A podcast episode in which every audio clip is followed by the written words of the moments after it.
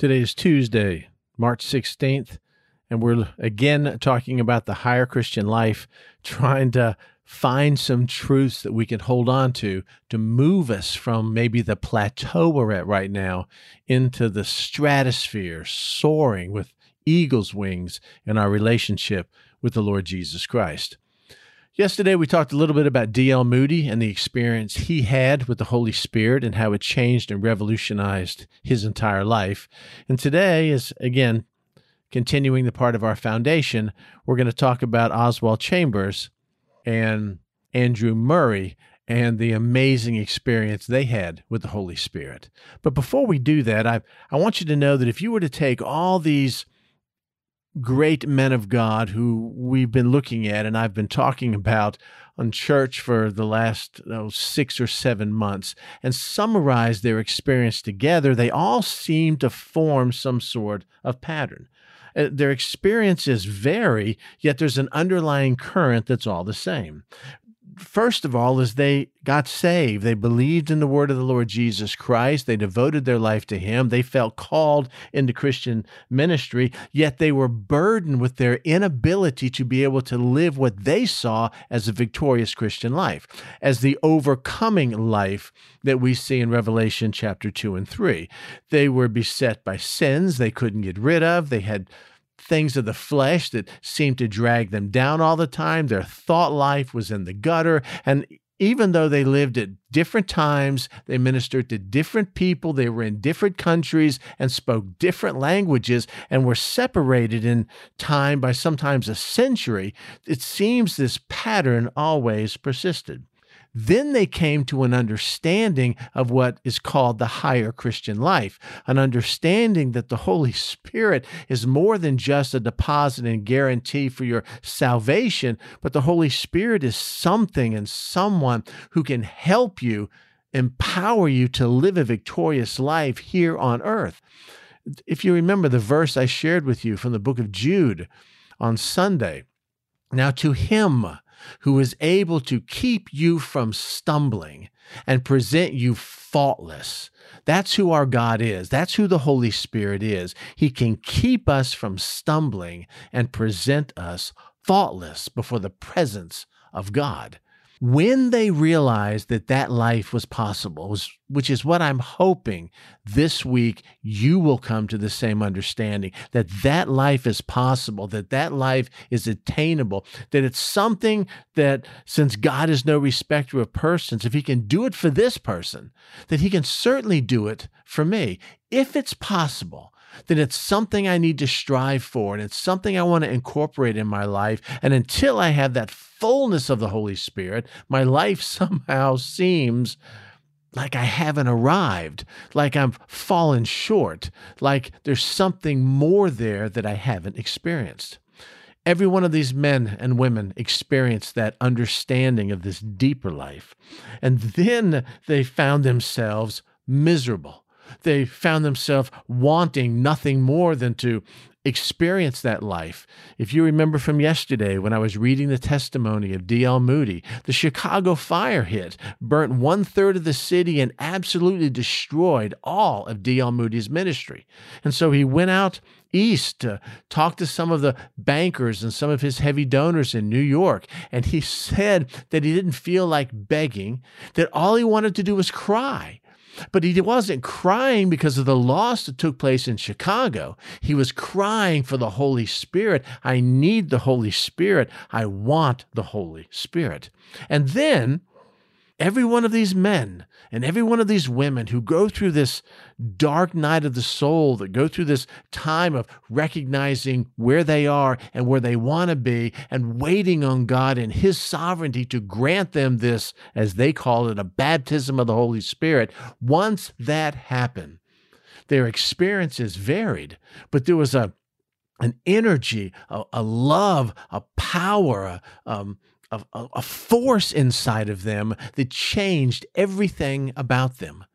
And to a man and to a woman, they give 100% glory and responsibility for the ministry in their life to this change of the Holy Spirit and not to themselves.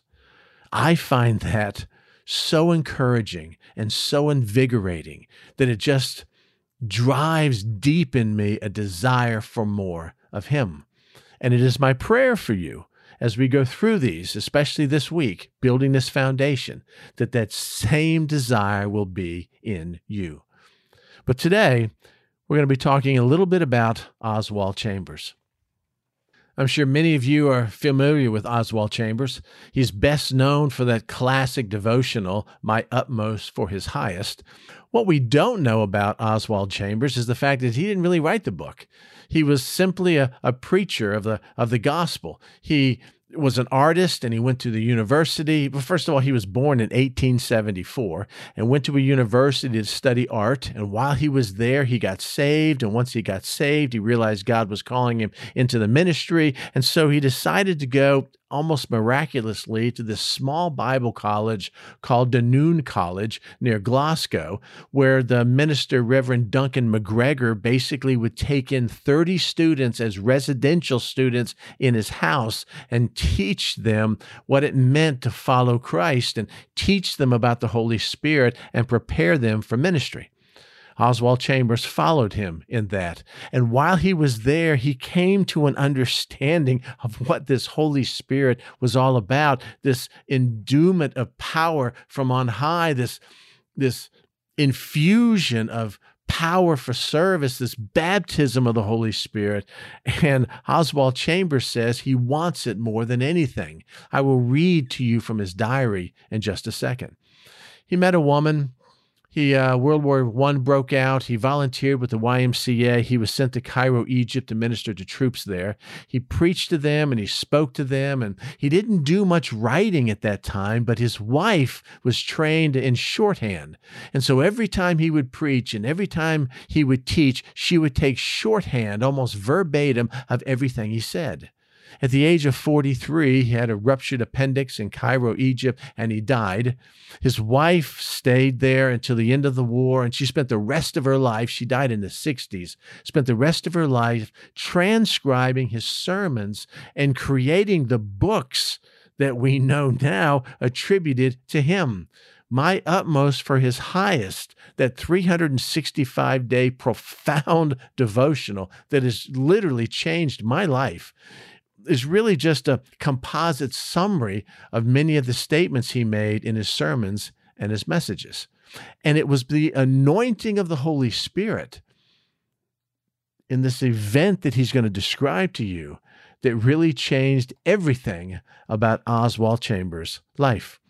Let me read to you from his diary when he's realizing his need for the Holy Spirit and his desire for the Holy Spirit while he was in Dunoon College.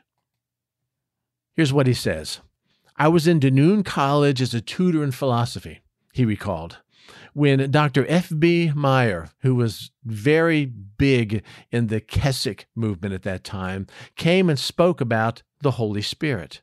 I determined to have all that was going, and I went into my room and asked God simply and definitely for the baptism of the Holy Spirit, whatever that meant. Oswald Chambers didn't even know what it means. You may be in the same situation. I don't even know what I'm asking for, but I know there's something out there that I want. He goes on, from that day on for four years, Nothing but the overruling grace of God and kindness of friends kept me out of an asylum. Why? Because I desired something greater than I had, and it hasn't happened yet. He continues God used me during those years for the conversion of souls, but I had no conscious communion with Him. The Bible was the dullest, most uninteresting book in existence, and the sense of depravity and vileness and bad motiveness in my nature was terrific. I see now God was t- taking me by the light of the Holy Spirit and His Word through every ramification of my being.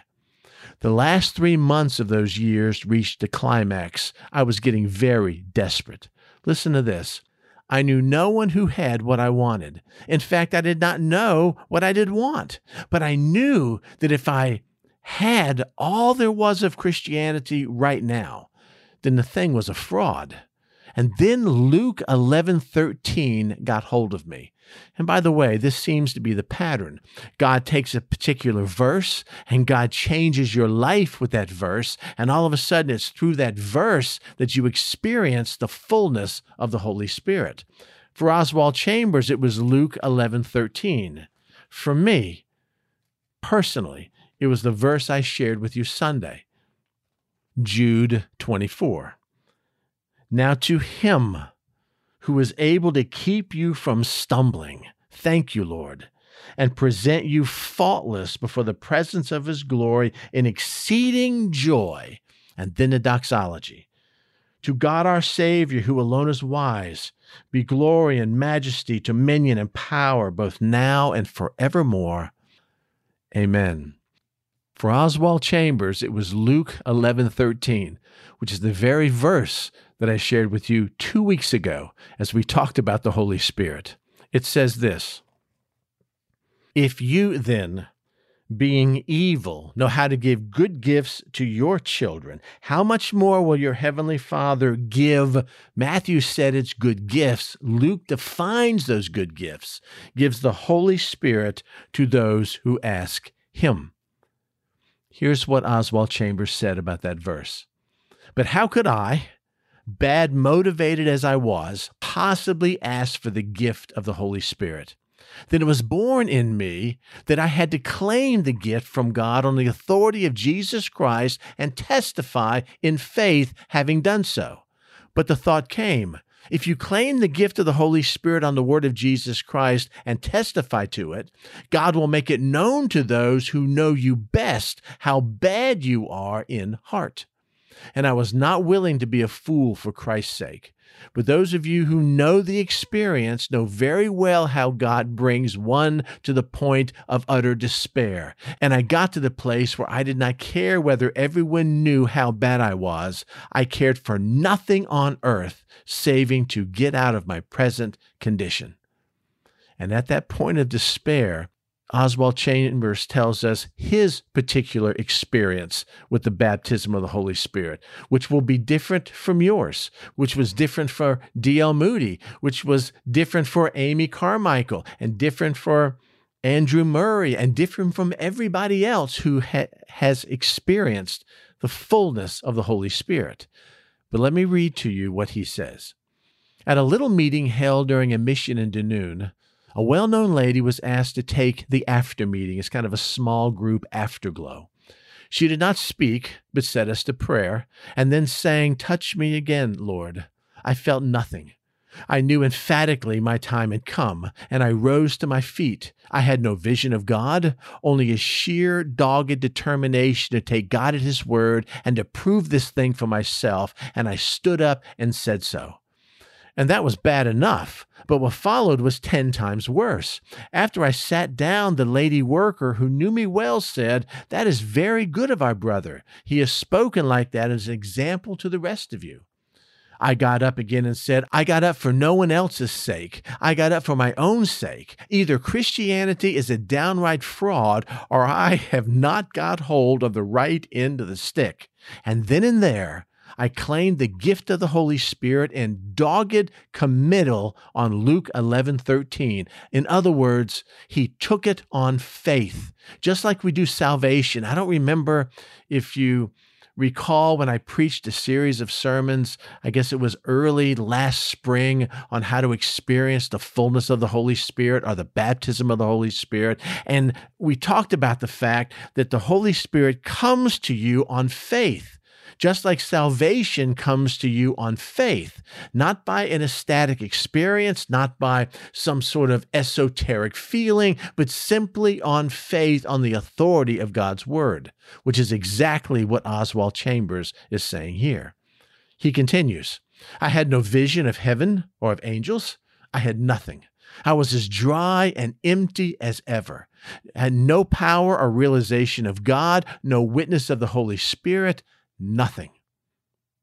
Then I was asked to speak in a meeting, and 40 souls came out to the front.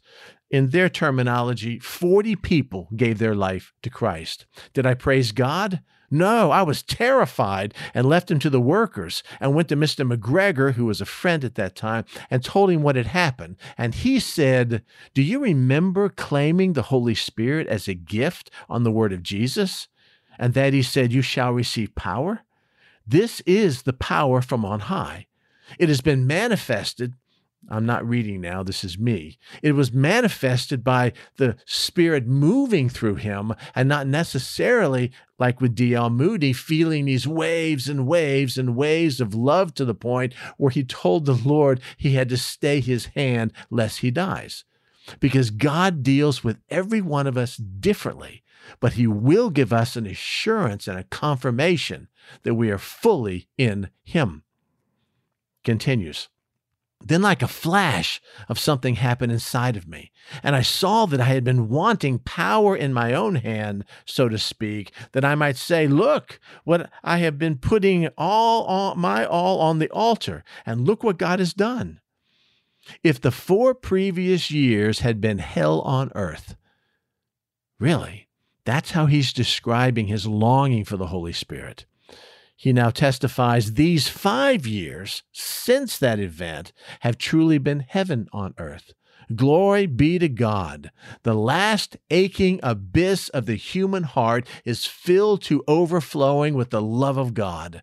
Love is the beginning, love is the middle, and love is the end. After He comes in, all you see is Jesus only, Jesus ever. And then He continues and closes. When you know what God has done for you, the power of sin is gone, and the radiant, unspeakable emancipation of the indwelling Christ has come. And when you see men and women who should be princes and princesses with God bound up by the show of things, oh, you begin to understand what the apostle meant when he said he wished himself accursed from Christ that men might be saved. This is the testimony of Oswald Chambers as he came to know the fullness of the Holy Spirit. His work and his life speak volumes of the fact that something happened to him. And he tells us it is this very event, this assurance of God working in him, that changed his life. It was a fullness and a, a baptism and an impartation of power separate and after his conversion. And he waited four years for it. D.L. Moody waited a period of time for it and had to suffer the consequence between that time of the great Chicago fire. Are you willing to wait? Are you willing to ask? Because sometimes God answers immediately, and sometimes God puts a, a time of seasoning between the request and the blessing. But all I'm asking you to do today and especially tomorrow, we'll have to look at Andrew Murray tomorrow since there's no time today, is to, is to believe and understand that there could be, there possibly could be. I believe there is. I hope there is. I have faith that there is. And I'm asking for it a deeper spiritual intimacy with Christ through the Holy Spirit that you have right now. That the abundant life is greater than a seesaw up and down life that most of us live. And if it is, and if it's true, I want that life. I want that life. Lord, if there's something more to my relationship with you than I currently have, I want it all. If that's where you're at right now, or if you're just mentally moving in that direction with a hunger that God's going to place there, I want you to realize that every one of these people, and I'll not be sharing many more with you, but every one of these people testify to the fact that if God puts a desire in your heart, that God will always fill that desire. I hope this has been a blessing to you today, and I hope you're moving beyond maybe what you're comfortable with and just entertaining the thought that God is bigger than I, I can imagine. And if so, I want it all. Because if so, there are some incredible days ahead for you. I pray you have a wonderful day this Tuesday, and I will uh, talk with you again tomorrow. Until then.